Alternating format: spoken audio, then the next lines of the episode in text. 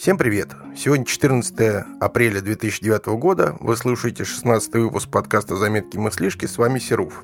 В Москву вроде окончательно пришла весна. Дворники активно вычищают газончики после зимы, убираются. Температура на солнышке уже поднимается аж до 17 градусов.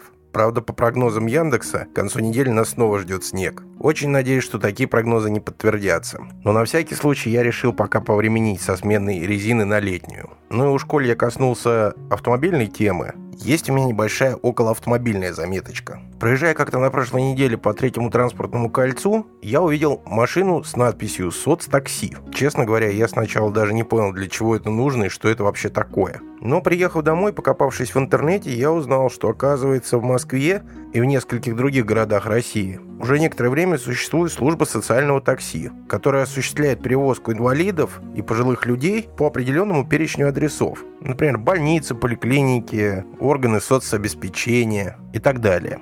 В Питере, насколько я слышал, расценки на такие услуги составляют порядка 3 рублей за километр, что, в общем-то, приемлемо. Хотя непонятно, что для пожилого человека лучше толкаться в пробках на дороге или в общественном транспорте. Кстати, об общественном транспорте.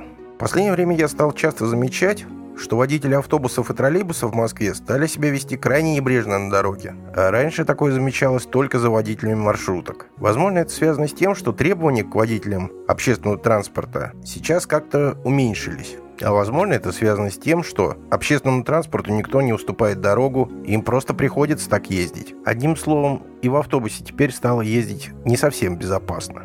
Следующая заметочка, которой я хотел с вами поделиться, о том, как компьютеры глубоко вошли в нашу жизнь, а точнее, о недостатках этого вхождения. Как-то в одном из выпусков я говорил о том, что не очень люблю бродить по магазинам и предпочитаю заказывать, по крайней мере, продукты через интернет – Буквально до недавнего времени все было хорошо, заказы оформлялись четко, получались также четко. Но на прошлой неделе произошел конфуз. Моя жена заказала, как обычно, с вечера кучу продуктов, и на следующий день мы поехали получать заказ.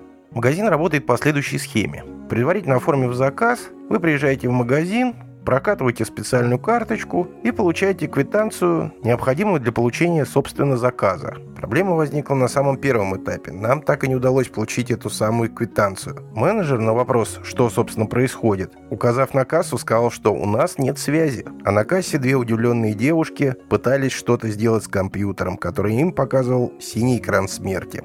Для меня было большим удивлением то, что работа магазина из-за этой ситуации встала полностью. Невозможно было даже приобрести товары, которые продаются в магазине без предварительного заказа, то есть через кассу и за обычные наличные деньги. В общем, прождав минут 20, мы не стали дожидаться разрешения этой ситуации и поехали в обычный простой магазин. Во всей этой истории меня больше всего поразило то, что из одного маленького компьютера встает по большому счету целое предприятие. Вот такие дела. Нельзя доверять во всем компьютерам. И последняя, наверное, на сегодня заметочка. Мы с моей родней затеяли дома ремонт. В общем-то, не капитальный. Так, косметический, немножко освежить, обои, потолки, ну, мелочевка. И вот эта мелочевка, доложу я вам, действительно хуже пожара. Перенос вещей из комнаты в комнату, обдирание обоев. Теща подошла так капитально к этому вопросу. На приведение одной комнаты в порядок ушла практически целая неделя. А финальный аккорд поклейка обоев – это вообще что-то. Кругом все завалено вещами. Не присесть, нету интернета. Нельзя открывать форточки, духотище страшное. И батареи, как назло, особенно хорошо греют.